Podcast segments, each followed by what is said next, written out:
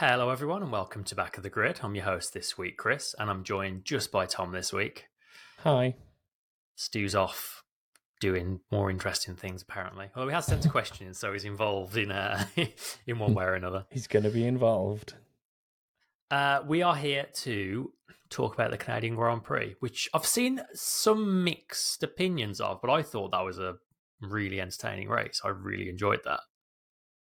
Yeah, I mean, it depends on what you compare it to. I think if you compare it to other Canadian Grand Prix, not necessarily the best one. We've had a lot of good ones over the years, but when you compare it to just processional, like boring races, it was an entertaining one. So Yeah. I think it depends on where you're holding the the yardstick that you're comparing it to. If I'm totally honest.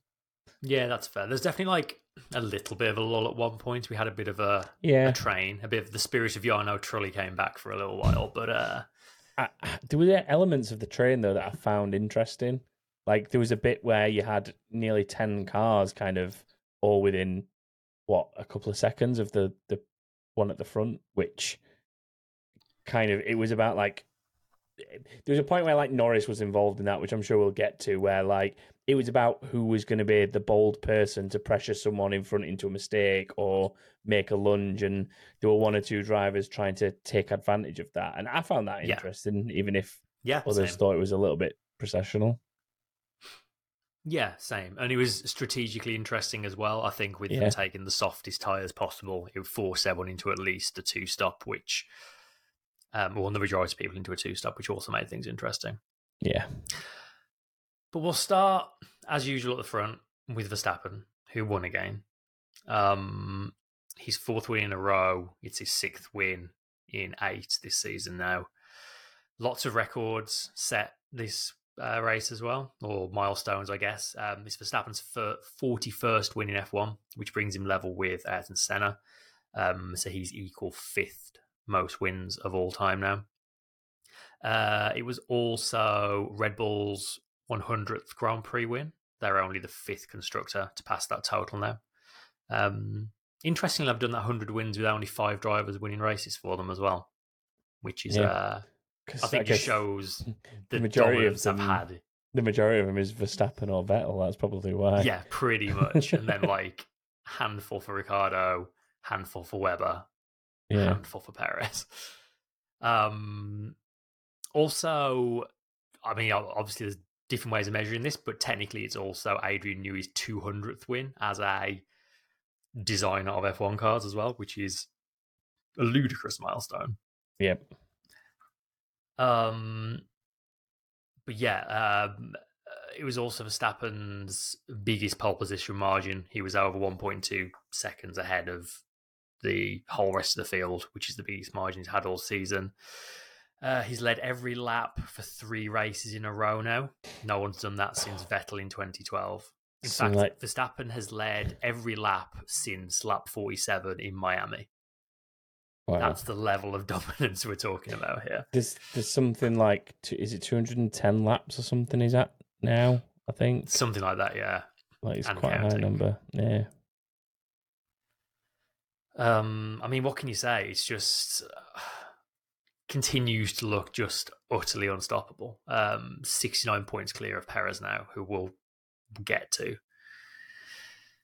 You just kind of run out of superlatives when it's a, a period of dominance like this, don't you? Like, yeah. I mean, the guy's untouchable right now. Like Yeah. it's just. I'm I'm finding it hard to to look beyond him for a win. Like we we've talked about it already. The the only thing that can stop him winning at the moment, realistically, is something going on with the car or the team or something like that. Yeah. Like he's barely putting a foot wrong, and even when he when he is, he's got that much in hand that it's not making a huge amount of difference. Like, I mean, jumping backwards a little bit, but you've only got to look at like the quali lap in Monaco, for example, where he he had he gained all that time in like literally two corners at, at the end of the lap. Like yeah, he can he can not be on his best form and still be in, on better form than the majority, if not Yeah. all of that grid, which is mental to think. and he's still Yeah, only I mean- Yeah, ridiculous. Um, I mean, I guess we can kind of maybe jump ahead and talk about Perez now because obviously he went out in Q two again in the mixed conditions. Um, so he started twelfth. He did the kind of reverse strategy of hards to mediums, but uh, actually he also did a second stop to do softs at the end to get fastest lap. But um, like he only climbed from twelfth to sixth. Whereas again, if Verstappen had a bad qualifying and started 12th, you'd kind of still expect him to win because that's just what he does. And and Perez just was just didn't have that. I mean, I've I've I've seen over the last couple of days all of the usual Red Bull second driver is struggling. Are they going to even see out the season? Type headlines, and I think that's pretty premature but he is going through a tough patch. Yeah, and it is a shame because I think, as again we've talked about previously, that this run in the in the calendar in the schedule was like his to to stay in touch with and and you know potentially throw a fight, throw a gauntlet to to Max, and with races like Austria coming up next, um, like Silverstone, Spa, Holland, uh, Holland. I can't call it that kind of Netherlands um, example. Like with races like that, I find it hard to to see where Checo's going to outdo Max at places like that. Yeah, I think totally. the o- the only one I can genuinely see in the next stretch before we start like heading towards flyways again is probably Hungary. Like I just Yeah. genuinely can't see him being competitive, or at least not to the level he needs to be, um, anywhere but Hungary. And then after you hit flyways, like Singapore is a is a street circuit, maybe. Um, Maybe, yeah.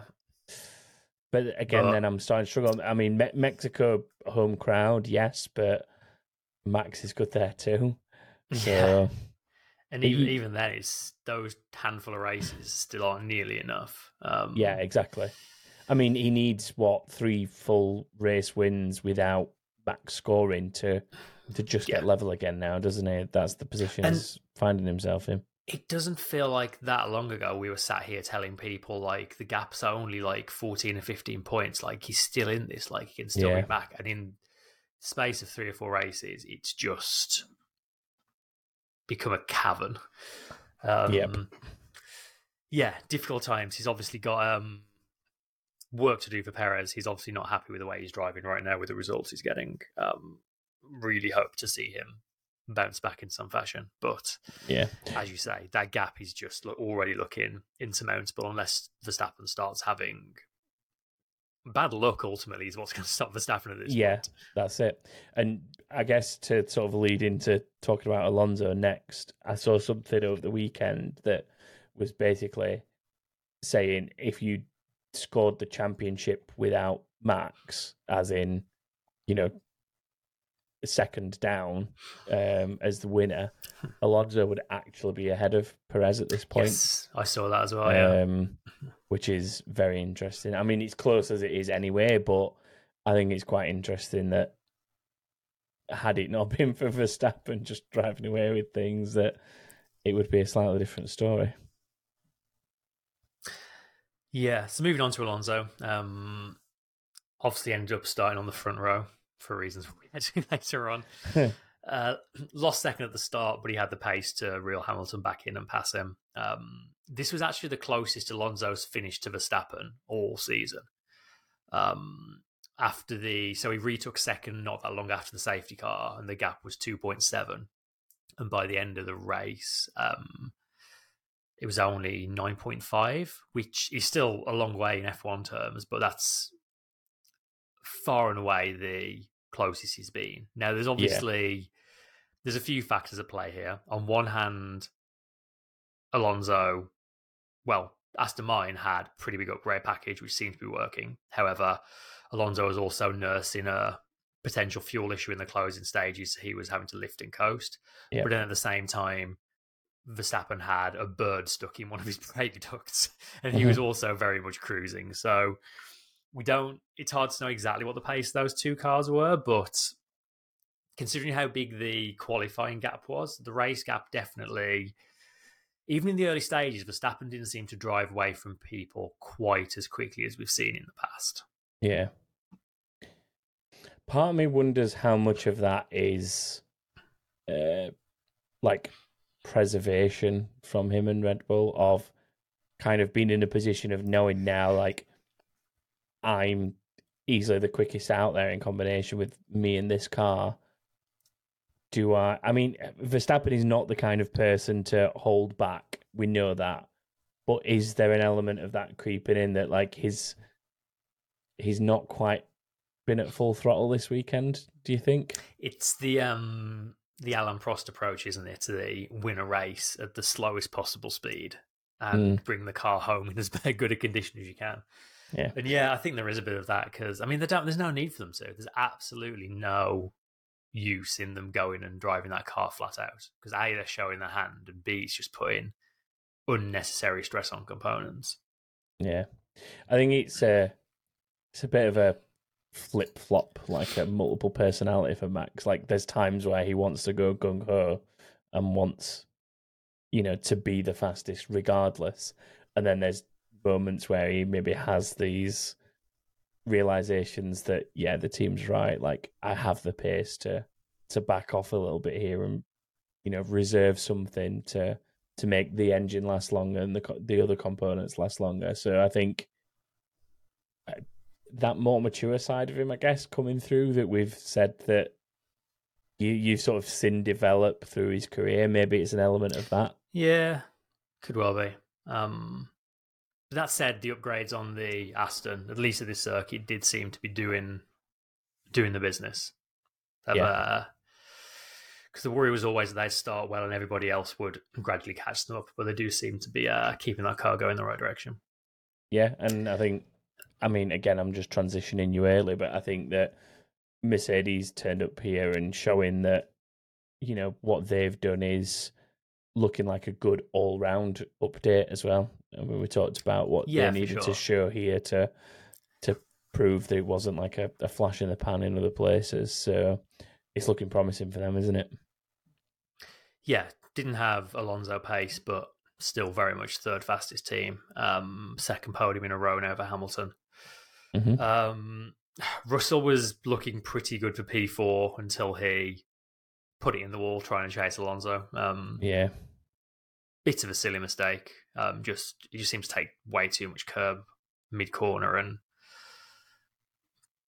back end into the wall. Um, he So I managed to get the make- front and the back end into the wall. He hit it that Yeah. hard. and and he was actually able to rejoin the race after that. And then ultimately, it was a brake issue that put him out of the race. Finally, yeah, Um, they were overheating. So whether yeah, whether it was related to like damage from that, like damage to the brake ducts or something, causing issues with cooling, but you could kind of see it coming for a while. And to be fair to um, Jolyon Palmer, like watching it live on F1 TV coverage, he called it quite quickly. Of noticing that um, he was Russell was pulling out of the slipstream of anyone he was following, and sort of attributing it to that looks like it could be brakes. Like tires look okay, other temps are probably going to be okay.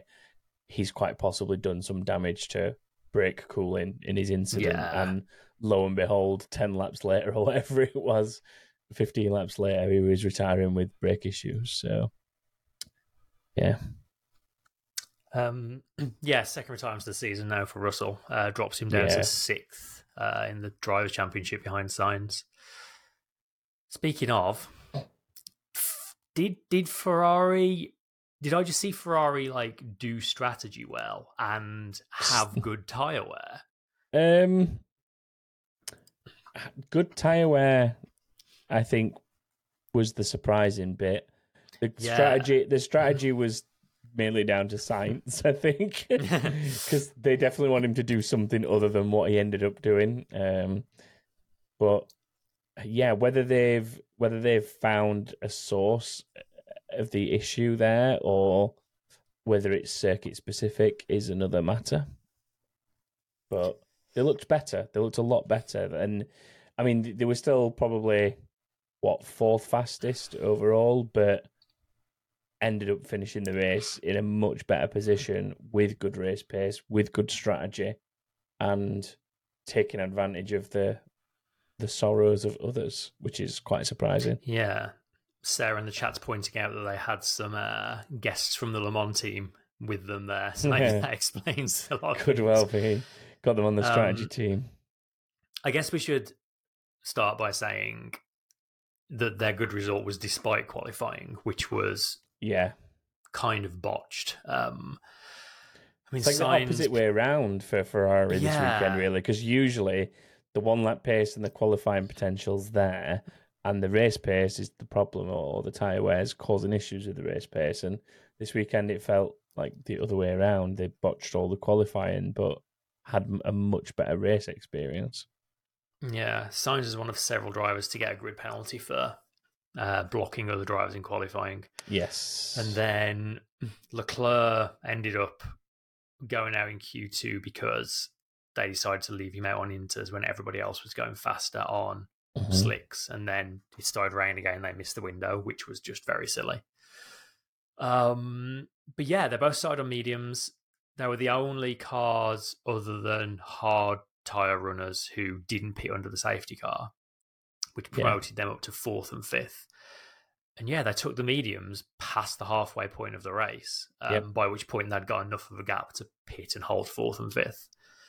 Um, they definitely helped a bit by the kind of relative pace of everyone behind them was quite slow when they were sort of in that train for a while. But even so, that was that was a really good race for Ferrari. I mean, the fact that we're calling fourth and fifth for Ferrari a good race Hmm. tells a story of their season. But even so, um, yeah, pretty good. Yeah. A result they needed that that they can hopefully build on. Let's put it that way. Very much so.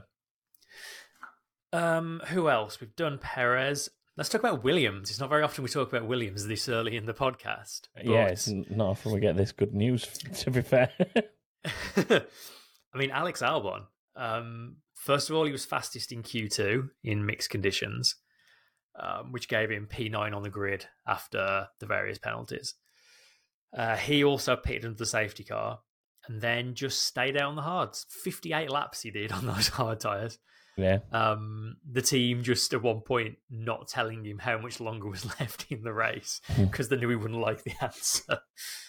Um, and yeah, held everyone off, finished seventh. Again, kind of helped by pace people behind. I think Russell being behind and being hobbled definitely helped for a while. But um, regardless, such a good drive from Albon. yeah. Good. I mean, the thing is, he was leading that train for a while, uh, the DRS train, and Yeah, he wasn't giving up positions. Like it was being the lead car and being in a car that's sort of been notoriously towards the back of the pack for a fair while. You would have expected him to have been gradually swallowed up by everyone behind him one by one.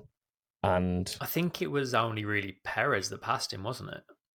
yeah, the, I mean, I don't really remember. Well, when you look at the the pack, like he's got Ocon behind him, Stroll behind him, Bottas doing doing well in a Alfa Romeo. To be fair, that uh, like still has question marks around it. But then you've got like Piastri and Norris in the in the McLarens. Like there was a there was a whole host of talented drivers with what you would probably say are better cars behind him. Um, so to maintain the pace and keep them behind him with the tyre situation as well, I think I've got nothing but praise for that drive from Albon. Shows shows why he's where he is and why he got brought back to Formula One. Yeah, very much so. Um, Williams' best result of the season, uh, only their second points of the season as well since Bahrain. Uh, it actually moves them up ahead of AlphaTauri in constructors. AlphaTauri now rooted to the bottom. Williams up into ninth. Um, we should mention Sargeant as well. He had a pretty pretty tough weekend. He was the only Albon that got the upgrade package.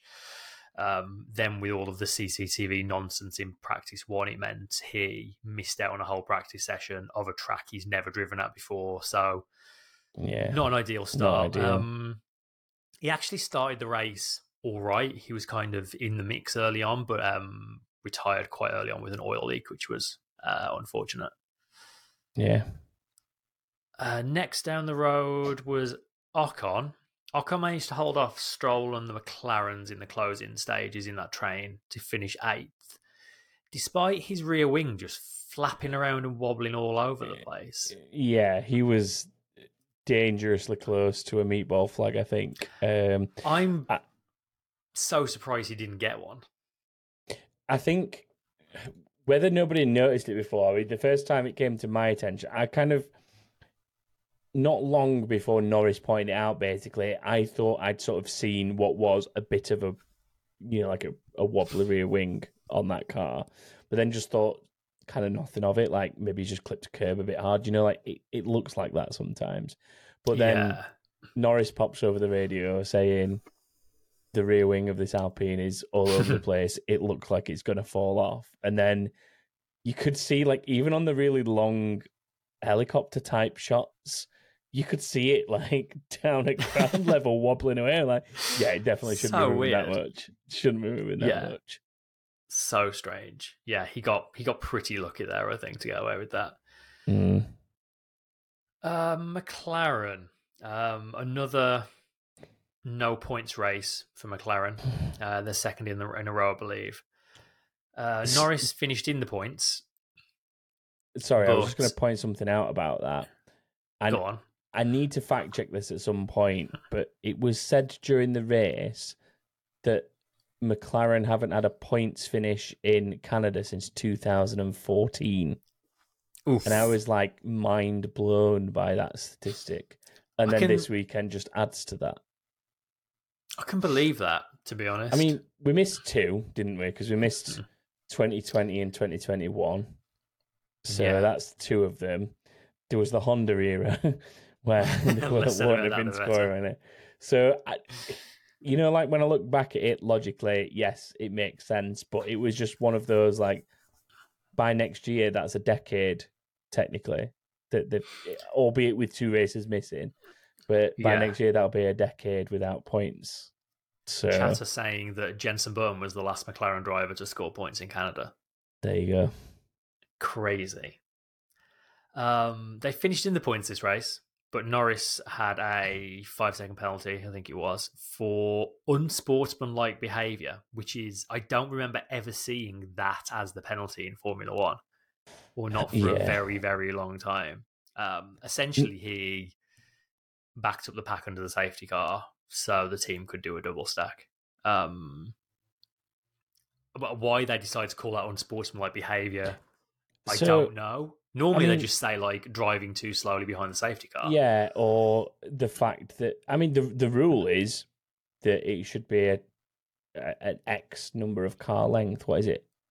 So many cars 10 length car between lengths, I think. between you and the next, or is that between you and the safety car when you're the leading car? I bet. Do you know what? I'll bet this is someone one of those stupid FIA ambiguous rules that only applies to certain drivers in certain positions.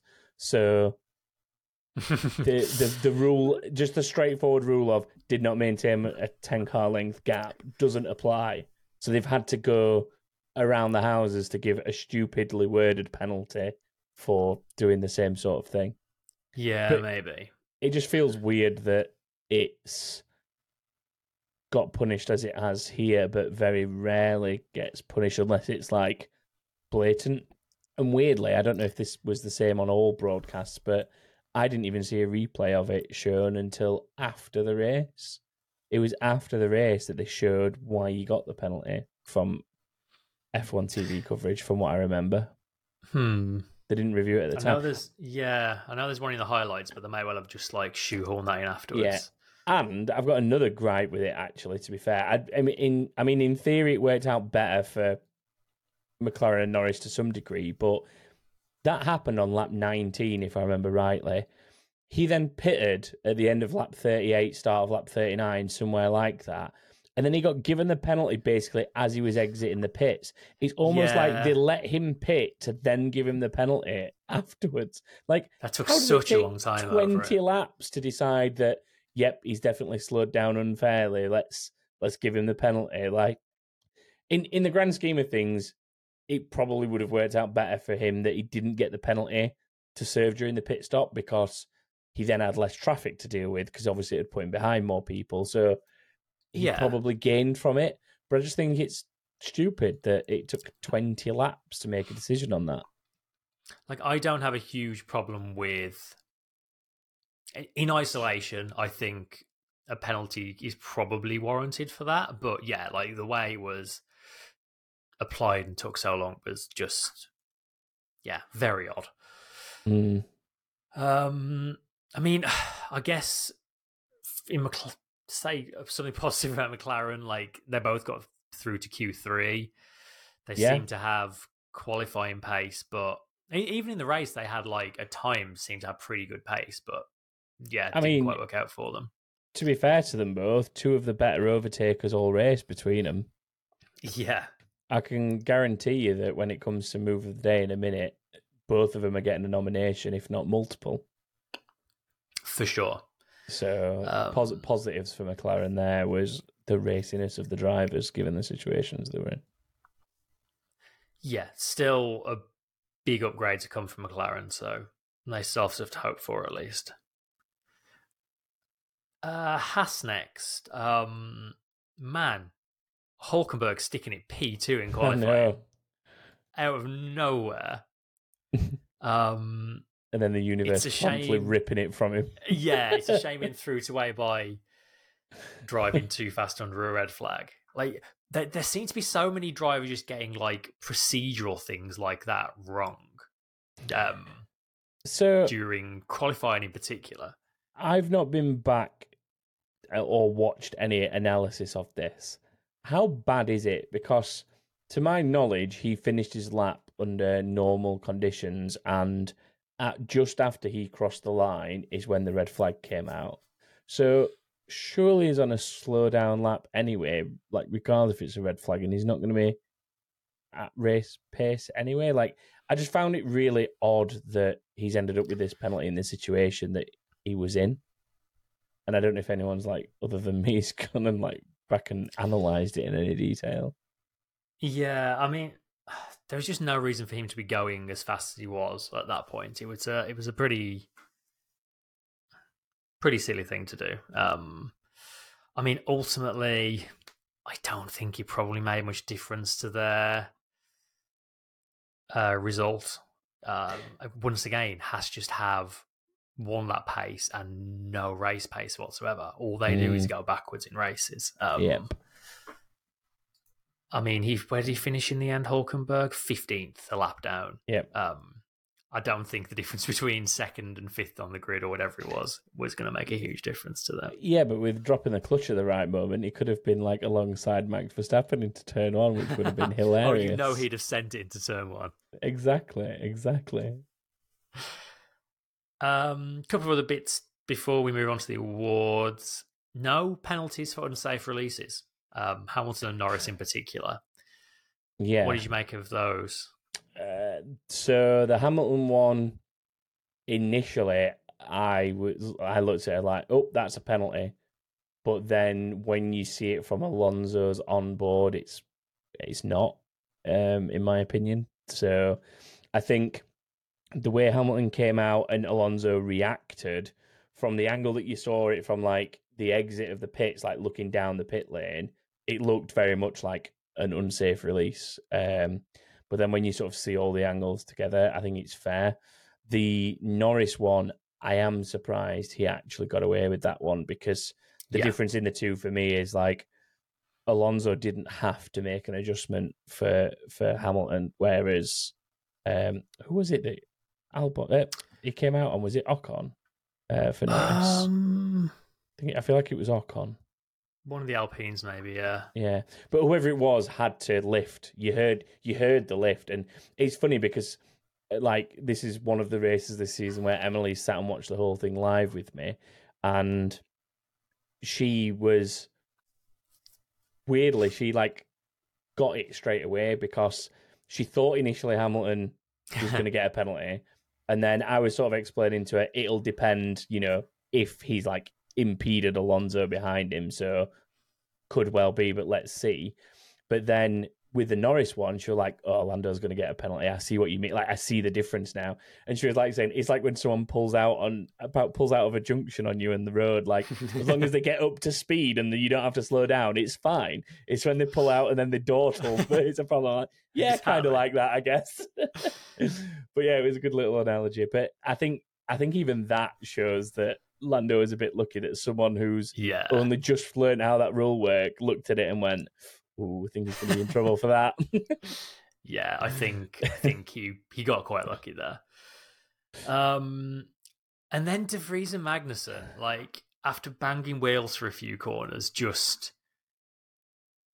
drove off the track together. I mean, De Vries yep. just went in so deep and left basically left Magnussen nowhere to go, and they just both. It was like one of the silliest offs I've ever seen in F one. Um, it was clumsy, wasn't it? I, I mean, clumsy would you put all the blame with De Vries on that one? I mean, he was going up the inside and missed the corner, and Magnussen essentially had to take avoiding action by yeah. just staying straight. So I yeah. think there was maybe an argument that De Vries should have got a penalty for that. But um, yeah, very strange, very silly. Was an odd one.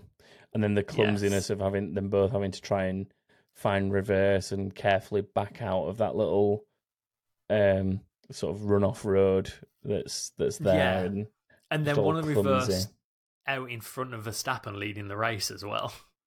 Yeah. Yeah, messy. Uh, should we do some awards? Yeah, let's let's look at this. I'm I'm intrigued on your thoughts. I find it hard to look past Albon just because it's an unexpected result. Like yeah, Max has done a good job. He's he's led from the front. He's an extraordinarily long streak of laps led and so on and so forth. But I don't think there's anything like stellar in it. Like it was quite procedural. Yeah. Um, Alonso and Hamilton both have very good drives. Had a little fight between themselves, but again, like all fairly, you know, to procedure the Albon one really stands out as being like he's got that car somewhere it probably shouldn't have been. Yeah. And it's a way above the merit of the car. He was a very Albon drive as well, wasn't it? Yeah. Yeah, like saving the tyres to get to that position and then holding on to them to defend, like very much an Albon drive. Very much. I thought both the McLaren. It's a shame the McLaren guys didn't make it into the points, but I thought both of them they were good drives and very entertaining drives as well. Like that provided a lot of the the entertainment and the fun in that race. But yeah, I agree with you. I think it has to be yeah, Albon. That's good then. What about move of the day? Um, I mean, um, it's going to a McLaren for me. Uh, um, yeah. I think uh, Norris at the hairpin was a pleasure all race. Even if he didn't get yeah. the move done, just knowing that he was so quick out of turn nine and getting that huge run on people into the hairpin and just having the stones to leave it so late as well. Um, yeah. But always tidy and clean. Well. Yeah, one of them on his own teammate. Uh, but yeah, he was always tidy and clean with it. Like he knew when it wasn't going to work and when he was beaten yeah. and when to back out of it. And I mean, you heard the crowd at that hairpin over the over the laps where he was chasing people. Like it was something spectacular for them to see. Like, I think if I was going to sit somewhere at the Canadian Grand Prix, I'd sit somewhere near that hair. Yeah. Um, but yeah, I, th- there was a number of them. Um, there was one. I feel like it was one of the Haas's that he went round the outside of as well. Yeah, he did Magnussen around the outside at turn one. Yep. Um, that one. Um, uh, there's also a Piastri got Hulkenberg at turn one, which was good, but that was a slightly more conventional overtake. Um, yeah. So I think my pick is that Magnussen one at turn one for Norris. If I had to pick one of them, oh, I'm torn now because I really liked I really liked the one on Piastri at the hairpin. We can definitely was, agree either way. It's Norris. Because like, yeah, like oh yes, fair enough. There's an element of teammates uh, maybe being a little more um, sort of giving each other a bit more elbow room in those scenarios. But I mean, Piastri gave him as little room as he possibly could. Like he wasn't. It wasn't like he was letting him by because it's his teammate. It, like it was a battle No. for position. Um, They were properly racing. so yeah, a, a tie. Let let chat decide it. The first person in chat to dis, decide between one of those, and that that can be what the points go to. There you go. Oh, Norris, that doesn't help, Jose. that does not help. Norris on Piastri. There you go. There we go. There's your winner. Um, Uh. and then final award.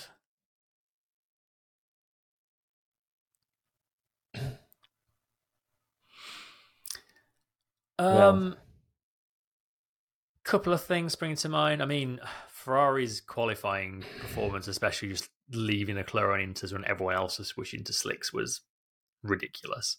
yep. Um, the De Vries and Magnussen off, which we just talked about, was silly. The wobbly wing. Wobbly wing. Um, I, I tell you what, I want to only give it to you though. Go on. So we turn up on Friday, and they put Yeah. a new wall at the exit of mm-hmm, sort of mm-hmm, mm-hmm. turn one around turn two. Um, and all the drivers were like, that's horribly dangerous. That means that when we rejo- rejoin, we have to rejoin halfway around turn two at 90 degrees to traffic. So the FIA went, oh, yeah, don't worry. We've got this. We'll fix it. And they just removed one section of it, which made the wall about five foot shorter. And if anything, made the problem slightly worse. like, luckily, like nobody, as far as I remember, went off at turn one the whole race. But man, that was ridiculous. It's fact Yeah. they're like, yeah, yeah, we hear you, we'll fix it. Like, clearly you're not listening because you haven't fixed it. that or another FIA related one really is cancelling an entire session because CCTV doesn't work. Like I was sort of flabbergasted by that. Like you're literally at a sport where every corner has at least one camera pointed at it. Every corner has at least one camera pointed at it. What is Yeah. so important about the CCTV specifically that the whole session must be cancelled. Like, I, I don't get it. I just don't get it. Like, just- it was. I mean, my reaction to to you two when you were discussing it in the chat, and you said, "I can't believe they just cancelled the session for CCTV." I think I literally typed WTF. so, yeah, I think that's up there for me as well. Yeah, that was that was particularly bad actually.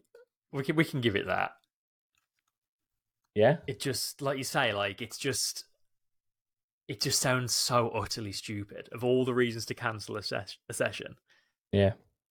I mean, delay the start of it or something and like try and solve the problem and start it and only have like 40 minutes or something or like let it run a little bit longer, delay the schedule slightly. Surely there were better options than let's just cancel it because CCTV doesn't work. Just seems mental. yeah, just like there weren't even, um as far as I'm aware, there weren't support series going on either. Like maybe, I don't know because I've not checked the full schedule. Um, I've not watched anything other than um, the F1. Um, I think if there were any anything, it was uh, sort of American-based series, probably, or like like local stuff. Um, Sarah in chat saying there was some local stuff going Ah, on, okay. like none, none of the none of the let's call them usual support series like F two, F three, Porsche Super Cup, etc. Yeah. were there. Um, to my knowledge, anyway. So yeah, interesting that they um, right? yeah. Should we talk predictions? Yes, um, a very interesting week. I mean, I feel like uh, that while Verstappen's in this form, there's almost a guaranteed two points for most people, unless they go a bit bold, like what I tried. Um, Yeah. So I still managed two points though. I got 18 finishes right. Um, you got three points, Chris, Verstappen, Verstappen, and uh, Sargeant as first DNF. Uh, and Stu got a double points as well for the double Verstappen. Um, however, we got out of the listenership a full five out of five. Uh, so congratulations to Tom Hardesty. As two races in a row now, we've had a five out of five, I believe. Oh, congratulations. Second one of the season. Um, so reach out to us however you can, Tom. I will um, contact you via the site anyway, as I normally do. But yeah, get in touch with us another way if it's easier. You have earned a full five out of five for the Canadian Grand Prix.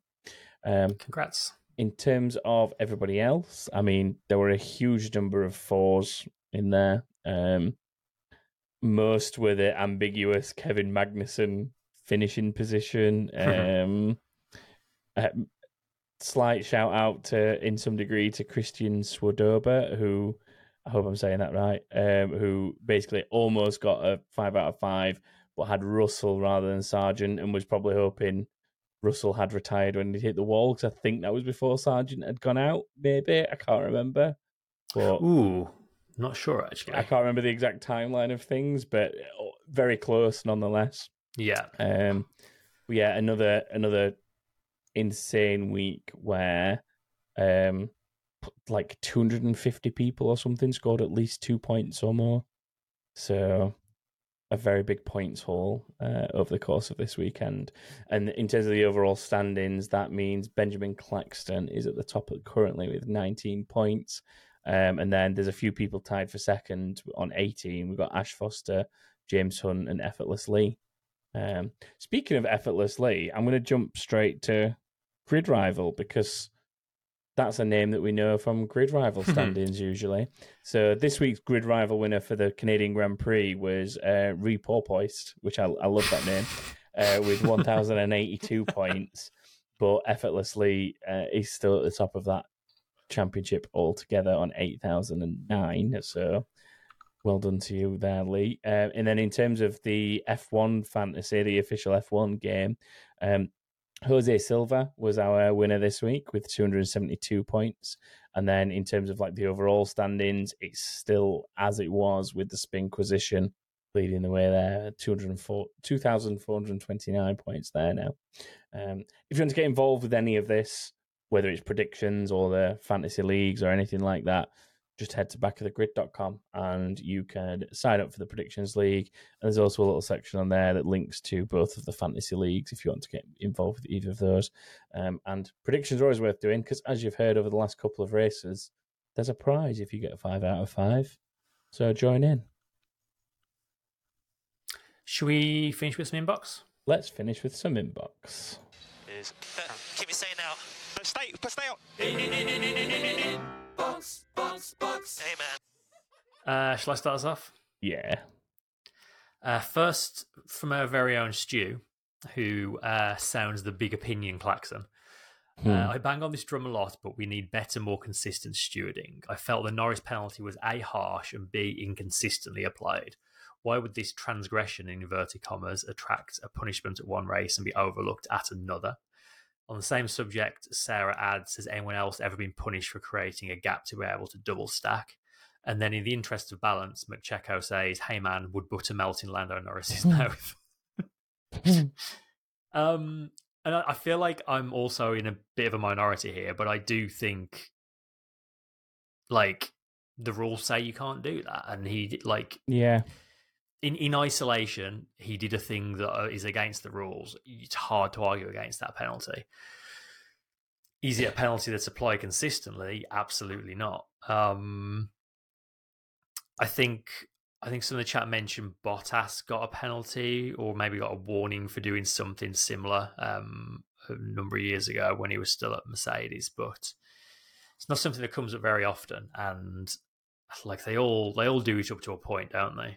Yeah.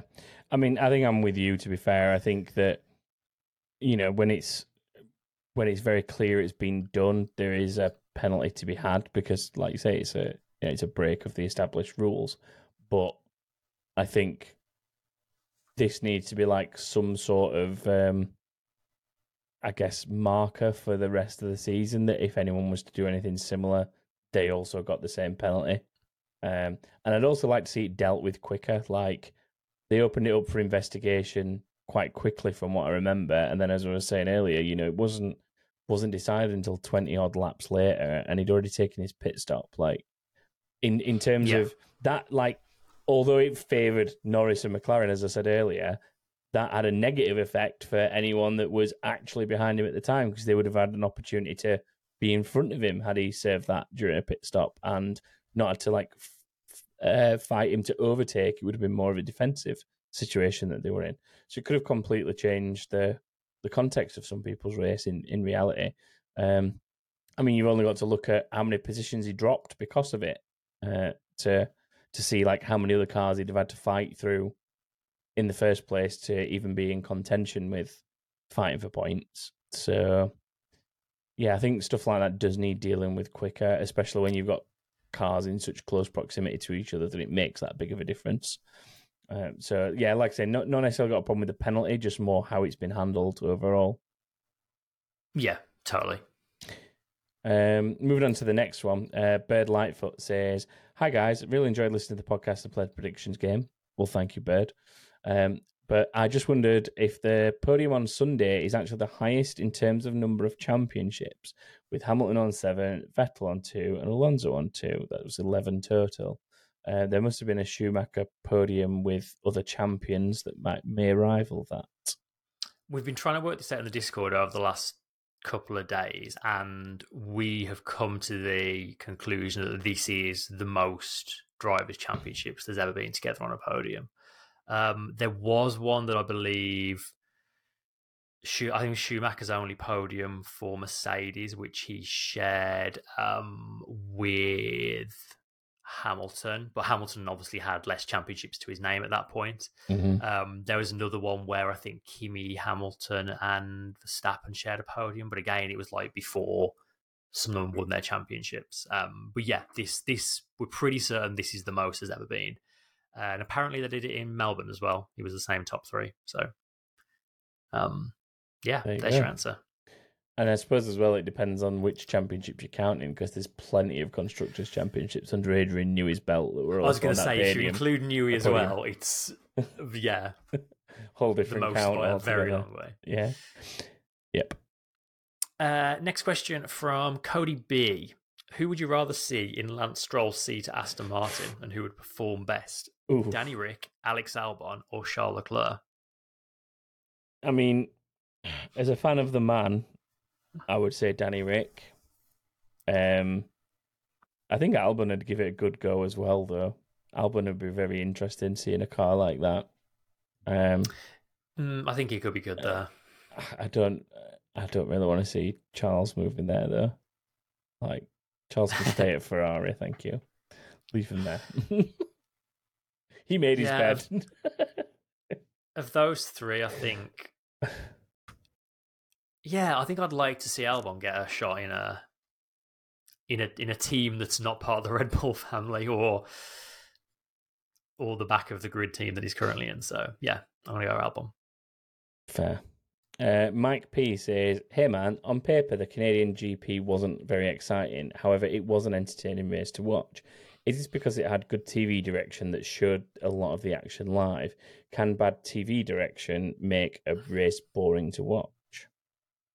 So I think some in the Discord earlier on said this is actually the smallest number of overtakes um, there's been in a race this season, including Monaco.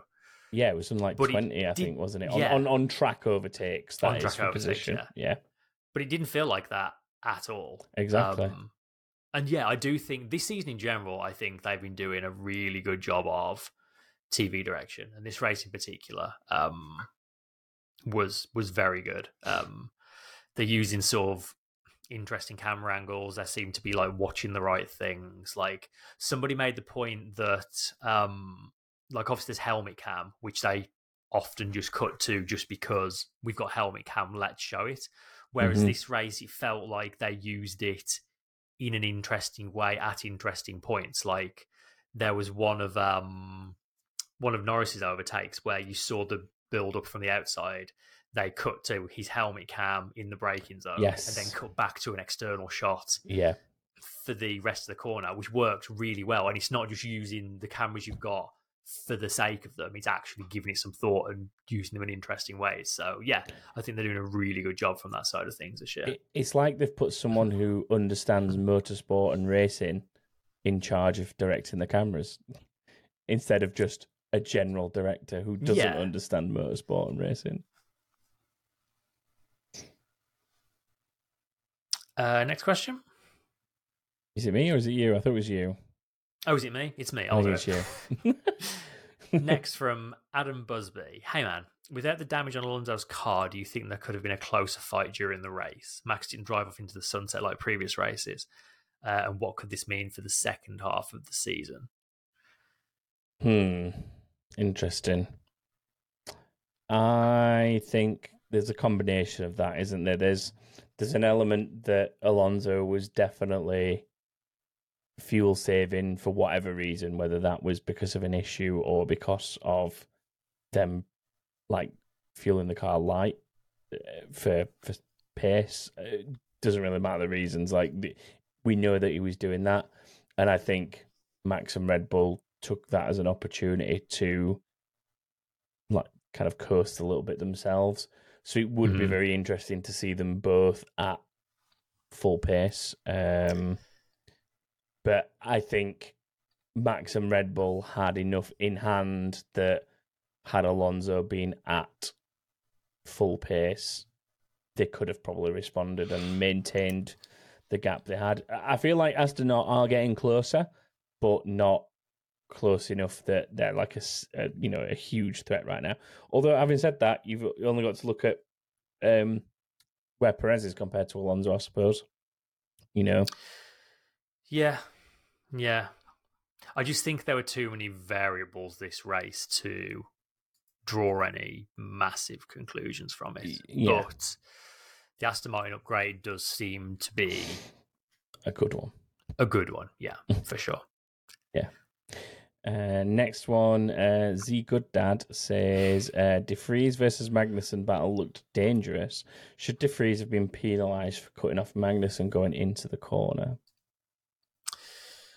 I think he probably should have. I th- Um, yeah, I think there should have been something probably, but mainly because of like how, um, like the sort of the dangerous bit of it. I would say is the way that they end up having to rejoin the circuit. Um, yeah. like reversing down that slip road and back into. I mean, to be fair, they managed to sort of almost three point turn it to some degree, like kind of reverse it round and then rejoin the track forwards. But as you point out, Chris, like one of them pulled out pretty much in front of Verstappen as he was um, heading into the braking zone for that chicane. So it's not wasn't ideal. Uh, And it just felt inevitable as well, the way they'd been like banging Yeah. wheels for two or three corners beforehand. Like the whole thing was just pretty poor all round. But I think if you had to apply blame, De Vries is definitely where you'd be looking, I would say. yeah, I'd say so. Uh, final question this week from Peter Willington. Uh, I think this weekend we saw four world class drivers show the difference between them and their very good teammates. The three on the podium are obvious, but who do you think is the fourth and should maybe be looked at for another top uh, shot at a top team? I think what's interesting about this is Peter clearly has a fourth in mind, but wants Yeah. us to provide it. there's no, trying there's to no, there's no like sub part to that question that says, just so you know, this is my opinion. There's just a, there was clearly four. Who was the fourth? it's like a riddle. Um, I mean, I, think Norris is one of them. And I think he means Albon Norris as well.